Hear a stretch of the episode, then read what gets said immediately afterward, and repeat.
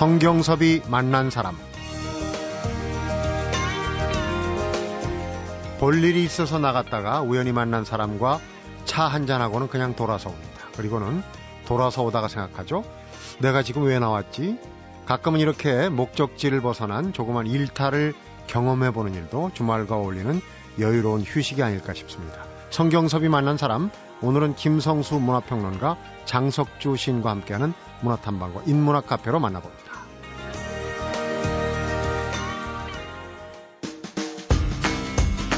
문화평론가 김성수 씨 어서 오십시오. 안녕하세요. 김성수입니다. 그사 일주일이 지났어요. 이제 네. 문학의 소식이 2012년 용띠에 지금 차곡차곡 쌓이고 있는데 첫 번째로 어떤 보따리 푸시겠습니까?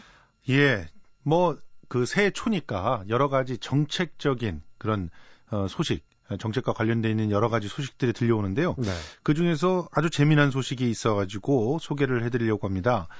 어, 엔터테인먼트 산업 차세대 국가 성장 동력이고 네. 또 케이팝 열풍과 더불어서 아주 효자 수출 어, 종목으로 떠오르고 그 있죠. 연예 산업 돈 예. 많이 벌고 있어요. 그런데 여기에 공정위원회가 칼을 빼들겠다 이런 발표를 했어요. 음. 어, 무슨 내용이냐면 그 공정거래위원회가 한국경쟁법학회에 의뢰해가지고 연예 매니지먼트 산업의 실태와 경쟁 정책적 평가라는 보고서를 받았어요. 그런데 이 보고서에 따르면 국내 엔터 산업이 간판만 화려했지 구멍가게 같다. 이런 평가가 나온 겁니다. 외화 내빈 그렇습니다. 그런 얘기네요. 그러니까 1990년대 들어서 이제 방송사가 본격적으로 외주 제작 늘어났죠. 그러면서 연예 매니지먼트 산업이 부흥기를 거치게 돼서 지금 어, 엄청나게 대형화됐습니다. 덧붙여 가지고 어, K-팝으로 상징되는 성공들이 계속 잇따라가면서 네. 지금 전방위로 영역을 확장하고 있지만 어, 안을 들여다 보니까 사실은 한 스타를 키우기 위해 막대한 교육비가 들어가는데 그런데 그 교육비가 어, 회수된다는 보장들이 없으니까 음. 그거를 갖다 리스크를 줄이기 위해서 온갖 편법이 난립하고 있는 거죠. 그 중에 대표적인 게 노예 계약서. 연습생 시절에 투자한 돈을 이제 뽑아내기 위해서. 그렇죠. 근데 이건 뭐 사실 예전부터 나온 얘기예요. 그렇습니다. 계약 파문. 그리고 또 보니까 노예 계약서가 아니더라도 예를 들어서 교육비를 요구하는 그런 데들도 있고 이런 걸 통해 가지고 이제 어떤 어, 이익을 보려고 하는 것이죠. 그리고 또 그 비인기 연예인들 어, 어느 정도 인기가 올라가야 사실은 상품 가치가 있는데 네. 그 정도에 못 미치는 그런 약간 인기가 없는 그런 연예인들 이런 연예인들을 굉장히 그 임금 착취를 하고 있는 모습들이 보인다. 음. 과대하게 이렇게 어, 배분을 갖다 하면서 이런 음. 모습들을 다 들여다 본 겁니다. 그래서 어, 이걸 좀 손을 봐야 된다. 어, 특히 최근 들어서 또 늘어나고 있는 문제 중에 하나는 어떤 게 있냐면 어, 출연료를 담합한다거나 또 중소형 제작사를 배제시킨다거나 이런 음. 식의 그 어떻게 보면은 기업체들 간에서 흔히 있었던 그런 어, 불편한 문제들 있잖아요. 네, 네. 예, 그런 것들까지도 지금 연예 엔터테인먼트 산업에서 아주 광범위하게 퍼져 있더라. 그렇기 때문에 이런 것들이 연 엔터테인먼트 산업의 성장을 가로막고 있는 가장 큰 요인 중의 하나가 되고 있다. 네. 이렇게 진단을 한 겁니다. 어떻게 보면 이제 케이팝이나 이거는 우리만의 문화가 아니에요. 그렇죠. 유럽, 미주 어떻게 보면 지구촌이 같이 공유하고 즐기는 어, 그런 문화인데 이런 거 제대로 키우려면 사실은 어, 규제 같은 예. 틀에 예. 좀 집어넣어야 되는 부분이 있을 것 같은데. 그렇습니다. 사실 가만히 놓고 보십시오. 그 이 걸그룹들 뭐 보이그룹들 만들기 위해서 짧게는 어 1년, 길게는 6년씩 이렇게 연습생을 거치는데 네. 어느 나라에 한번 상상해 보세요. 어느 나라에서 팔팔한 그것도 교육을 막 받아야 되는 이런 친구들을 6년씩이나 붙잡아 놓고 그 단일한 목적을 위해서 훈련을 시키는 곳이 있겠습니까? 음. 이게 이거 자체가 사실은 굉장히 비민주적인 그런 관행이라고 볼 수가 있는 것이거든요. 네. 그러니까 이런 부분을 손봐야 된다. 그러기 위해선 무엇보다도 그 연예인들이 단체 협상력을 높일 수 있는 그런 조직들이 만들어져야 된다. 음. 미국 같은 경우는 지금 배우 조합이 굉장히 튼튼하거든요. 오, 세죠. 센 정도가 아닙니다. 사실 배우 조합의 눈치를 보지 않으면 음. 어떤 제작사도 살아남을 수가 없는 거죠. 그리고 선거 이런 예, 것도 선거 때도 이 배우 조합의 힘이 대단합니다. 음. 그리고 어, 법률도 정비를 해야 되겠다. 지금 법률에 구멍들이 많다는 거예요. 보십시오. 연애학원으로 이름을 걸면 학원법에 저촉을 받아야 되는데 에이전시라고 이름을 걸면은 또 직업안정법에 또 전속계약서는 약관법에 적용을 받아야 되고 또 그리고 그 엔터테인먼트 산업으로 상장을 하게 되면 또 상장사를 따로 관리하는 그런 법률들에 의해서 또 받아야 됩니다. 네. 그러니까 이런 다양한 법률들을 어떻게 하면 잘 정비를 해서 어, 적절한 지원은 지원대로 또 적절한 통제는 통제대로 할 수 있을 것인가, 관리를 할 수 있을 것인가, 이런 문제가 남아있다. 그리고 또 중요한 문제 중에 하나가 너무 난립하고 있는 건 아닌가, 연예 네. 매니지먼트사가. 음. 그러다 보니까 어, 경쟁이 너무 극심해서 성상납이나 이런 문제들도 생기는 거 아니겠느냐, 이런 얘기들이 있어요. 그래서 어, 좀 논란의 여지가 지금 있는데 이 등록제로 유도하는 방안, 그러니까 최소한의 자본과 시설을 갖춰서 등록제로 일정 규모 이상만 어, 사업을 할 수 있게 허가를 해주는 거죠. 네. 근데 이런 문제들은 또 어, 다양성이 또 창조력의 어떤 근간이라고 하는 걸 생각할 때 아예 진입장벽을 만들어서 없애버린다는 것은 군소 매니지먼트의 독특한 나름대로의 그 색깔을 사라져 버리게 만들기 그러니까 때문에 다양성이 그렇죠. 없어져 버리면 이런 문제들도 있어요. 네. 그래서 여러 가지 그 제도 개선법들을 앞으로 하나 하나씩 정책으로 또 법률로 네. 만들어야 되는 그런 과제들이 남아 있습니다. 뭐 제일 중요한 거는 그 남성 중심의 왜곡된 성문화의 희생이 되는 이런 엔터테인먼트 산업에 종사하는 젊은이들이 이 내 자식, 내 조카라고 생각한다면 이런 잘못된 그런 관행들은 관행이라고 볼 수도 없고죠. 이런 그 범죄 현상은 좀 빨리 사라져야, 되겠습니다. 생각이 듭니다. 예. 숭례문 목공사, 나무공사가 예. 뭐이 계산, 돈 계산이 잘 안 맞는다, 임금 문제, 예산 문제가 예. 복잡해서 잘 진척이 안 된다 그랬는데 어떻게 잘 풀리고 있습니까? 어떻습니까? 예, 뭐 지금 현재 발표된 상황으로만 보면 신흥수 대목장을 비롯해서 인부들이 어, 포기를 하기로 했네요. 그래서 아무 조건 없이 음. 기존 계약대로 공사를 다시 하기로 어, 했다고 밝혔는데 사실은 이 상황을 좀 보면서 좀 많이 안타까운 부분들이 있습니다. 기본적으로 처음에 그 임금을 산정할 때 조금 더 엄정한 그런 기준들을 어, 문화재청 쪽에서 만드는 게 좋지 않았을까 하는 생각들도 하고 네. 또꼭 이렇게 중간에 명언 건설이라고 이렇게 건설사가 끼워서 음. 하청과 재하청을 주는 구조밖에 어, 할 수 없었던가 이런 문제들도 좀 있고요. 문화재 수리 방식을 놓고 논란도 계속 벌어질 예정이에요. 이 전통 방식이라는 게 과연 존재하느냐, 음. 아니면 그렇게 그 전통의 문화재를 갖다 복원하는데 기계를 과다하게 써야 되겠느냐 뭐 이런 내용들 기계를 쓰면 사실 이게 문화재라고 볼 수 있느냐 이런 얘기들이 나올 수 있지 않겠습니까? 네.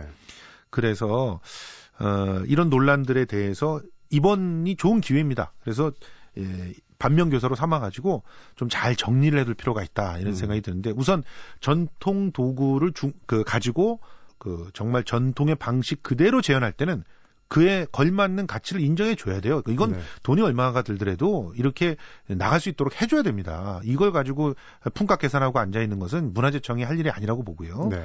또 하나는 어 적정한 어떤 또 그 효율성을 위한 적정한 어떤 그 선택들이 필요할 때도 있거든요. 뭐 이미 다 아시다시피 우리가 전통 방식대로 나무를 갖다가 벌목만 하진 않지 않습니까? 벌목할 때 꼭 도끼를 써서 벌목하지 않는단 말이에요. 네. 그렇다면은 어, 그런 것들을 좀 따져서 전문가들이 네. 머리를 맞대고 이런 어, 다양한 기준들을 매뉴얼화 해놔야 되겠다. 그런 게 없어서 지금 이런 문제가 되지 않나 생각들어요. 그러니까요. 숭례문도 사실 그 내부 구조나 설계도 같은 게 많이 부족한 가운데 지금 겨우 하고 있는 거 아닙니까? 그렇죠. 전통적인 기법으로 하면은 시간이 많이 걸리기 때문에 돈이 임금이 더 든다 이게 이제 이번 분쟁의 예. 요인이었는데 일단 저 대목장을 포함해서 포기는 했다 그래도 예. 이게 전통의 그 quality가 나오는지 예. 이게 또 의심스럽네요. 사실은 우리가 장인들을 너무 홀대하는 거 아닌가 하는 생각들을 합니다. 네. 이분들이 자기 자부심을 갖고 자기의 직업을 또 후학들을 키우면서 전수해 주려면 그에 걸맞는 로열티 그러니까 명예도 있어야 되고 그에 걸맞는 보상도 있어야 됩니다. 네. 이런 것들을 보면서 어, 좀 현명한 앞으로의 대안들이 좀 모색이 됐으면 좋겠다는 생각을 해봅니다. 네. 요즘 뭐 트위터 때문에 울고 웃고 화내고 슬퍼하고 인간의 여러 가지 감정이 표출이 되는데 트위터 때문에 수백만 원을 날린 공연이 있다고 또 이게 화제입니다. 지금 아, 이 공연 정말 화제입니다. 그 스릴미라고 하는 그런 공연인데요. 음. 이 스릴미는 음, 뮤지컬 헤븐이라고 하는 제작사의 정말 효자 상품입니다. 열혈 마니아들은 이 스릴미의 대사는 노래를 기본적으로 외우는 건 기본이고요. 훈수를 두기도 합니다. 아, 예. 이, 예, 이 작품은 이렇게 가야 돼. 음. 이 장면은 이런 의미이기 때문에 이렇게 연출이 돼야 돼. 라는 훈수를 두기도 해요. 근데 이거는 사실 뮤지컬계에서는 많이 있어 온 그런 그 장면들이거든요. 근데, 어, 연출가 입장에서는 작품을 딱 받았을 때 새롭게 도전을 해보고 싶지 않겠습니까? 그렇겠죠. 연출가는 예술가잖아요. 내 그러니까 나름대로. 나의 스릴미를 만들고 싶겠죠. 그래서 이번에 그 노승희라고 하는 그 젊은 연출이 이 스릴미를 맡게 되면서 좀 자기만의 색깔의 스릴미를 만들려고 했던 겁니다. 음. 그러니까 익숙한 스릴미가 안 나오니까 마니아들이 불편한 감정을 갖게 되겠죠. 음. 그리고 훈수들도 두게 되겠죠. 이런 과정에서 좀 속이 많이 상하셨나 봐요. 연출가가. 예. 그래서 트위터 계정 중에서 자기들 지인들만 쓰는 서브 계정, 2차 계정에다가 좀 말을 올린 거죠. 음. 뭐좀 문제가 될 만한 말들을 몇 개를 올렸습니다. 뭐 하나를 예를 들자면 그래서 그들을 크레, 크레이지라고 부른다. 뭐 이런 식의 표현들을 썼어요. 그러다 보니까 이게 그 트위터가요. 안 보일 것 같지만 다 보입니다. 음. 1계정, 2계정 차이가 날 것 같지만 다 들통이 납니다. 언젠가는 들통이 나게 돼 있어요. 그래서 사단이 자꾸 나는 거예요. 그래요. 나만의 일기로 생각했는데 10년 전에 써놨던 글도 다 그 검색이 됩니다. 네. 그러니까 어 저도 사실은 예, 말을 갖다 이렇게 썼다가 웹에서 검색이 되더라고요. 음. 그래서 아 트위터를 쓸 때 정말 조심해야 되겠구나 이런 생각들을 했었는데 관객을 모독한 연출가다. 어, 관객이 있어야지만 공연이 있는 것인데 어, 관객을 크레이지라고 칭한 것은 모욕이다. 이런 음. 댓글들이 막 어, 쏟아지면서 결과적으로는 제작사가 사과문을 띄우고 어, 일주일간 공연의 예매에 대해서 환불 조치를 하겠다는 그런 조치를 취한 겁니다. 네. 그야말로 수백만 원이 사라져 버렸는데 근데 아직까지 이제 그 트위터에 관련돼 있는 그 글들을 지우긴 했지만 캡처한 글들은 계속 떠돌아다니고 있고요. 연출자가 사과를 하진 않았습니다 아직까지. 음. 그러다 보니까 어, 관람객들이 이, 특히나 이 반복적으로 관람하는 관람객들이 예, 계속적으로 비판을 갖다 하고 있는데요. 이 문제에 대해서 참 여러 가지로 해석을 할 수가 있겠습니다. 우선 예술가들의 입장에서 그 해석을 해보게 되면은 개개인의 예술가가 갖고 있는 독특한 특성들, 예술가만이 갖고 있는 자기의 색깔들을 관객들이 인정하지 않는 것이죠. 음. 또 한편으로 보면은 이 뮤지컬이라고 하는 것은 아주 상업적인 예술입니다. 뮤지컬을 가지고 이제 예술만을 논한다고 하는 것은 이미 의, 의미 없어진 이 대중문화거든요. 관객의 입맛을 참 중시해야 되는 부분이 있어요. 예, 이 부분에 대해서 관객들을 충분히 설득할 만한 그런 재미와 다른 색다른 어떻게 보면은 가치들, 어? 관객들이 아 이런 가치도 좋아라고 하는 가치들을 만들어 주지 못했다면은 관객들을 비난해서는 안 되는 거다 이렇게 생각이 듭니다. 네. 그런 측면에서는 어, 이번 사태를 놓고 한 번쯤 어, 다양한 그 각계 전문가들의 이야기를 들으면서 우리 뮤지컬계가 한번 고민을 해봐야 되지 않을까 생각이 드는데요. 뭐 예를 들어서 뮤지컬 연출가이자 평론가인 조영신 씨 같은 경우는 태생적으로 마니아 관객이 타깃인 이 작품에 기존 제 관람객을 홀대한다면은 다른 성취가 있을 수가 없다 이런 네. 식의 표현을 쓰고 단언을 있습니다. 했군요. 예.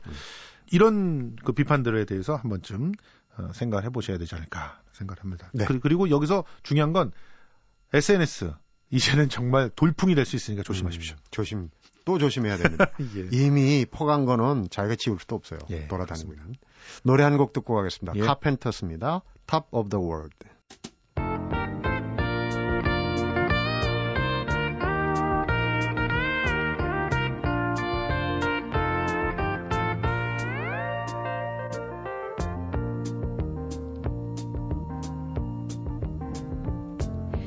Such a feeling's coming over me.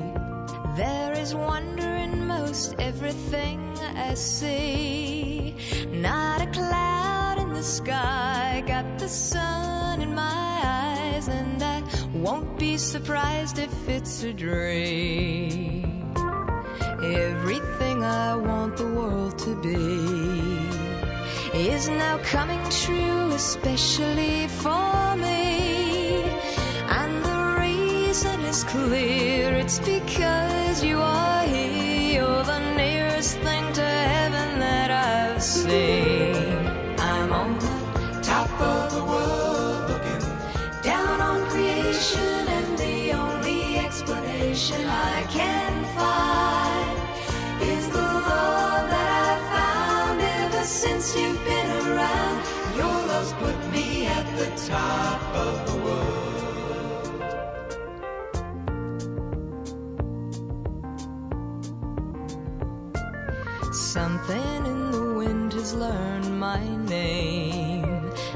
It's telling me that things are not the same. In the leaves on the trees and the touch of the breeze, there's a pleasing sense of happiness for me. There is only one wish on my mind. When this day is through, I hope that I will find that tomorrow will be just the same for you and me. All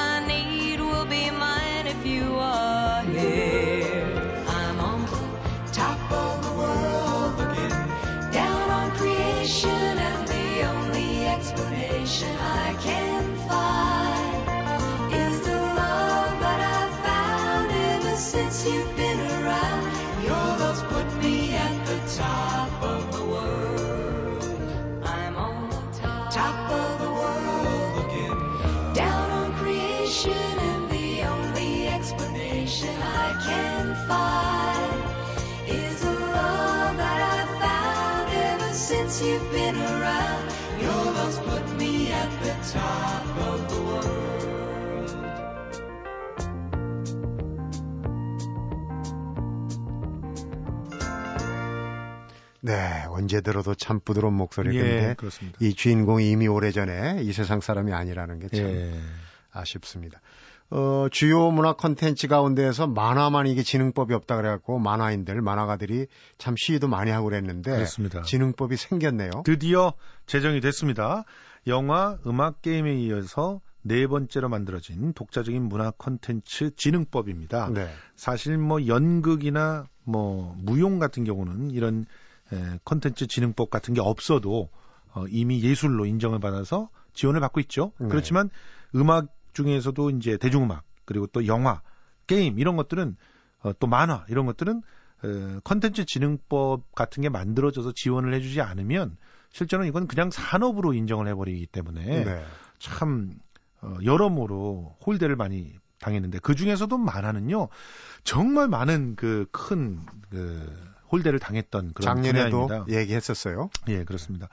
어, 지금 100년이 넘었지만 어, 뭔 일만 있으면 특히 청소년 범죄만 있으면 음. 만화부터 때려잡는 그런 일들이 벌어졌는데 이번엔 드디어 그 진흥법에 의해서 어, 만화 관련 전문 인력의 양성과 연구 개발 또 유통 활성화 또 해외 진출의 지원 이런 내용들을 담고 있습니다. 특별히 저작권의 보호 같은 경우가 매우 네, 중요하죠. 매우 중요한데 이런 것들도 논의의 출발점이 됐다는 점에서 굉장히 바람직하고 또 만화 발전 기금이라든가 만화 진흥위원회 설치 같은 조항이 좀 빠져가지고 이런 부분이 굉장히 아쉽습니다. 네. 그렇지만 일단 법이 만들어졌으면요 법을 쉽게 없애지 못해요. 또 이 법을 자꾸 보완해가는 그런 그렇죠. 개정안들을 만들어낼 거기 때문에 앞으로 어, 앞으로의 이 법이 어떻게 성장하느냐가 더 중요하다 이런 생각이 듭니다. 이제 뭐 효율적인 시행령 같은 것도 있을 수 있고 그런데 어떻게 보면 지능법이 생기면은 규제의 틀로 들어가는 거 아닙니까? 그래서 그렇죠. 반대하는 분들도 있어요. 그러니까 그런. 걸 잘 조화를 시켜서 예. 어, 지원도 해주되 또 너무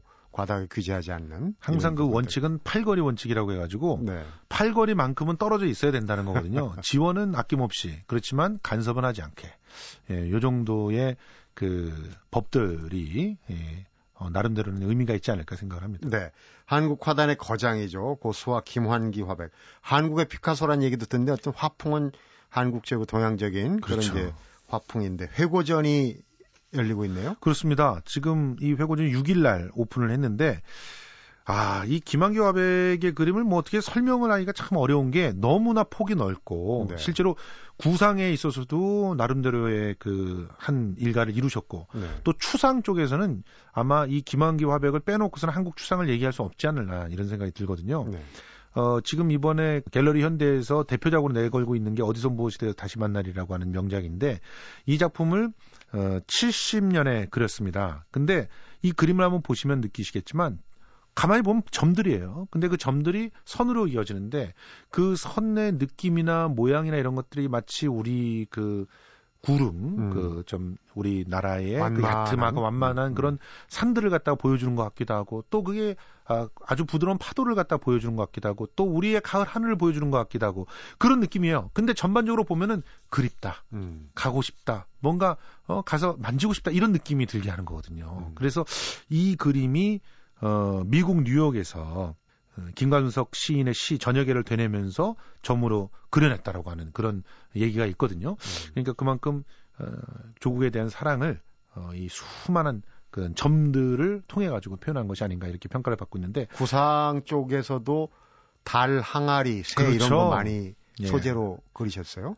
굉장히 한국적인 소재를 굉장히 모던하게 그려내는 탁월한 작가였다고 예, 우리가 기억하고 있는데요. 어, 시대별 주요 작품 이 60점 정도가 지금 이번에 에, 선보이게 되는데 개인 소장가들이 소중히 간직해온 미공개작도 4점이나 들어가 있다고 합니다. 네. 이렇게 공공미술관에서는 전혀 볼 수 없던 시대별로 각 대표작들을 다 아우르는 거 이번 기회가 어, 마지막 기회가 되지 않을까 이런 생각들도 해보는데요. 네. 어, 한 번쯤 갤러리 현대 들러보시면 좋겠습니다. 어, 언제까지? 어, 지금 2월 26일까지 26일 진행한다는데 뭐 도록도 튼튼하다고 하니까 한 번쯤 가- 들러보셨으면 좋겠습니다. 네. 오늘 소식 잘 들었습니다. 고맙습니다. 성경섭이 만난 사람 오늘은 김성수 문화평론가 장석주 시인과 함께하는 문화탐방 인문학 카페로 만나보고 있습니다.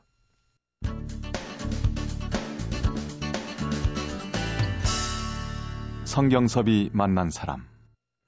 아이고 장석주 시인 어서 오십시오. 네, 안녕하세요. 이게 1월 달에는 왜 이렇게 시간이 빨리 갑니까? 얼마 네. 전에 새로운 습관을 만드는 데는 3주 정도가 걸린다 그랬는데 네. 이제 3주 차로 곧 접어들거든요. 이 작심삼일 하신 분들은 제외가 되겠지만 이제 새로운 습관을 좀 만들려고 하는 사람 특히 책 읽는 습관 같은 거는 이제 3주에 접어드니까 네. 고비가 될 것 같아요. 예, 그러면서 그렇죠. 인문학 카페가 어, 상당히 의미 있는 오늘 하루가 될 것 같은데 어떻습니까? 장시인은 이제 2주차 새해 계획들 잘 실행하고 계십니까? 예, 잘 실행하고 있습니다. 네. 연휴 때도 책 읽고 글 쓰고 그렇게 지냈고 네.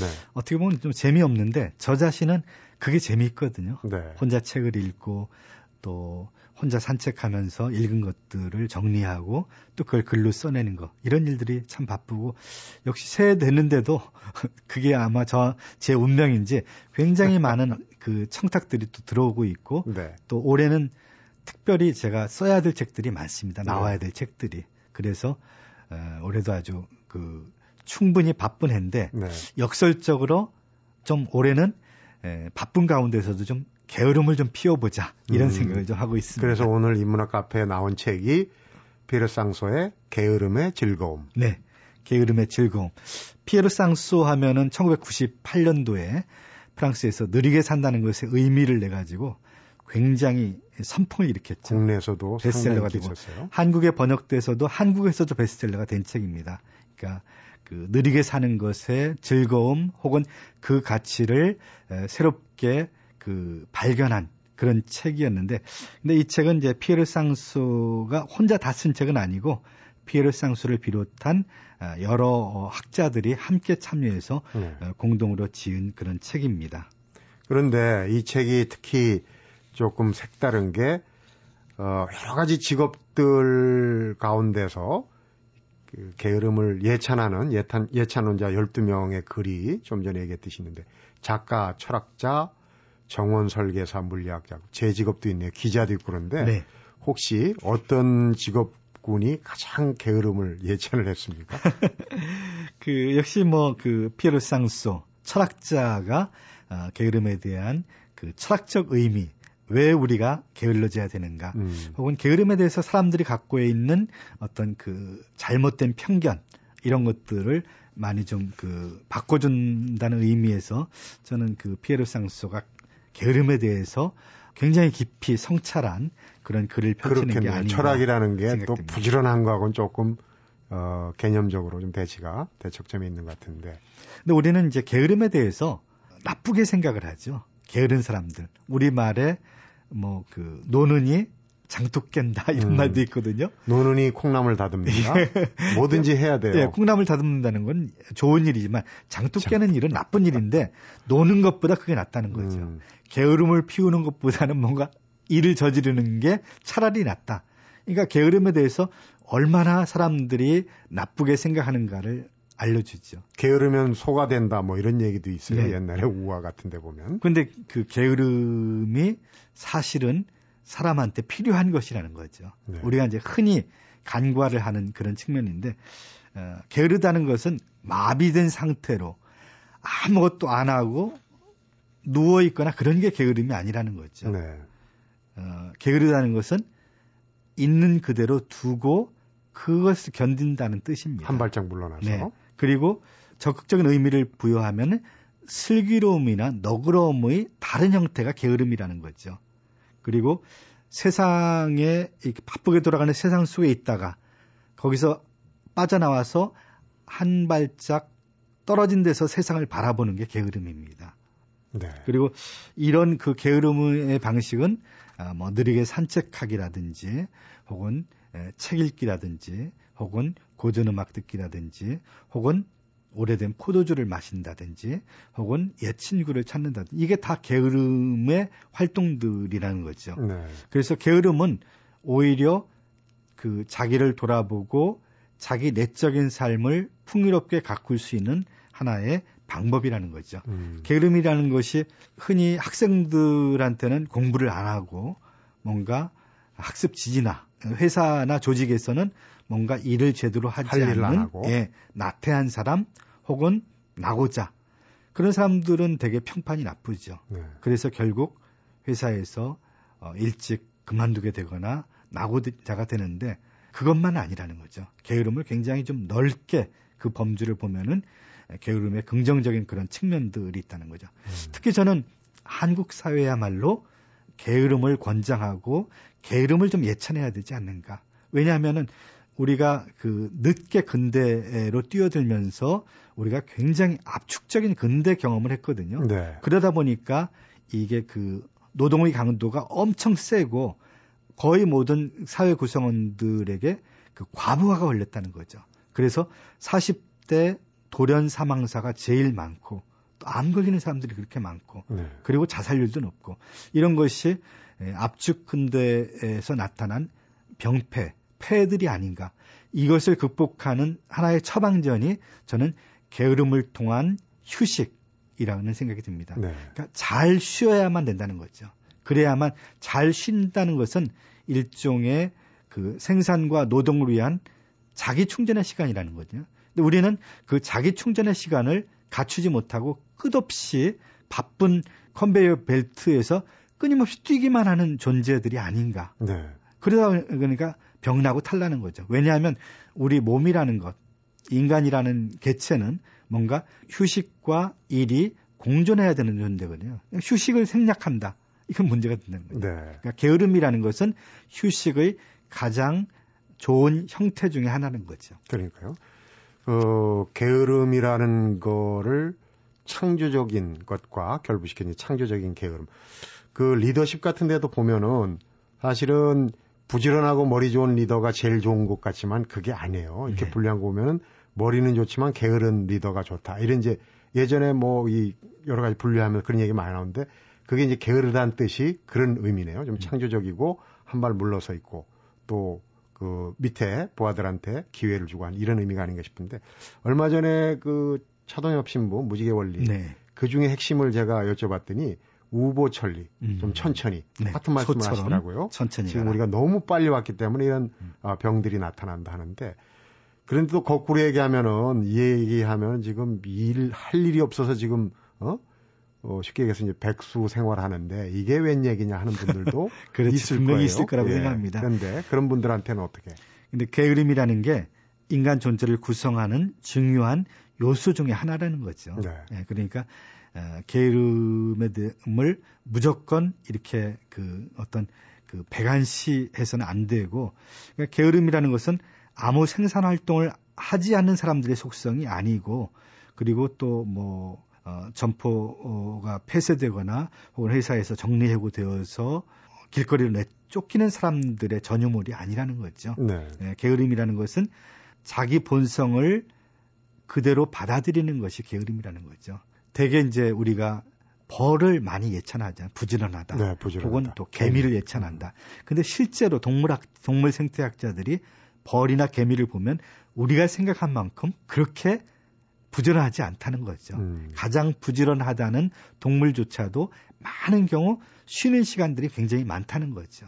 근데 하물며 사람을 무슨 노동 기계처럼 휴식 없이 끊임없이 그렇게 그 어, 노동 속에 에, 집어넣다 보면 우리 심장이나 우리 에, 혹은 영혼이라든지 과부하 걸려서 결국은 탈이 나고 질병이 나서 뭐 돌연사를 하거나 네. 뭐 그런 에, 성인병에 많이 걸리거나 이렇다는 거죠. 그러니까 우리 심장의 리듬의 속도를 넘어서는 어떤 그런 것들은 문제가 되는 것 같아요. 그러니까 게으르다는 것은 뭔가 그런 것에서 음. 과감하게 조금 떨어져서 자기 심장의 리듬에 따른 삶을 사는 것. 음. 그게 게으름이 아닌가. 얼마 전에 읽은 책을 보니까 우리 심장도 그 전체적으로 마냥 뛰는 것만 아니라고 그래요. 음. 심장도 휴식기가 있고 예를 들면 군에서도 보면 이제 포격을 하다가도 쉬는 시간이 없으면 포신이 갈라져 버리거든요. 그렇죠. 그래서 이제 그런 의미에 어 마냥 뭐 아무것도 안 하는 그런 개념이 아니다. 어 근데 이제 이 책을 보면서 가장 또 궁금한 것 중에 하나가 우리 사회에서 바로 우리 지금 우리 현 어, 한국 사회에서 이런 게으름이 좀 필요한 사람들이 누굴까 하는 생각을 해보는데 장시는 어떻게 생각하십니까? 그 많은 경우 이제 회사에서 정말 그 많은 일들을 하는 사람들 혹은 그 CEO들 이런 분들 보면은 만나서 얘기해 보면은 정말 시간이 없다고 그러거든요. 정말 새벽에 나와서 밤 11시, 12시. 그러니까 가족들과 얼굴을 볼 수 있는 시간도 없고 이런 경우에 사실 삶의 기쁨들을 충분히 누리지 못하거든요. 음, 그는 오래 갈 수가 없다는 거죠. 아까 우보 천리라고 하듯이 인생이라는 것은 천리를 가는 것이거든요. 소처럼 천천히 가야 천리를 갈 수 있다는 거죠. 음, 그러니까 전속력으로 달리는 사람은 빨리 갈 수 있지만 오래 갈 수는 없다는 거죠. 금방 그 지쳐서 그치게 되잖아요. 네. 그러니까 게으르다는 것은 어, 어떤 휴, 휴식과 창조의 시간을 자기한테 주는 거, 음, 또 어, 아무것도 하지 않는 시간을 자기한테 주는 거. 음. 다시 말해서 물을 위한 시간을 갖는데 그것이 바로 앞으로의 자기를 준비하는 시간이라는 거죠. 무엇인가를 예비하고 꿈꾸고 창조하는 시간이 게으름을 피울 수 있는 시간이라는 거예요. 그러니까 네. 게으름에 대해서 이렇게 소극적으로 받아들일 게 아니라 음. 좀 능동적인 가치로 이해를 하면은 흔히 일을 정말 많이 하는 사람들은 쉴 때 불안합니다. 음. 내가 뭔가 잘못하고 있는 게 아닌가. 일중독자들. 일중독자들. 그런 사람들이야말로 말로 게으름의 그런 즐거움, 게으름이 주는 희열 이런 것들을 찾고 누릴 줄 알아야 된다는 생각을 해봅니다. 그러니까요. 뭐 너무 나간 얘기가 아닌지 싶지만은 요즘 문제가 된 학교 폭력 같은 것도 사실은 어, 가정으로 조금 게으르게 돌아와서 살펴보고 주변을 살펴본다면 좀 줄어들지 않을까 하는 그런 생각도 좀 드는데요. 오늘 말씀 잘 들었습니다. 네, 고맙습니다. 성경섭이 만난 사람 오늘은 김성수 문화평론가 장석주 시인과 함께 문화탐방과 인문학 카페로 만나봤습니다. 1년에 한두 번쯤 휴가를 받습니다. 이처럼 살다가 가끔씩 내 인생에도 휴가 중 이런 팻말을 걸어 놔 줄 수 있는 게 아닌가 생각을 해보게 되는데요. 빈둥거리면서 쉬는 의미를 다시 한번 새겨봅니다. 성경섭이 만난 사람 오늘은 여기서 인사드리겠습니다.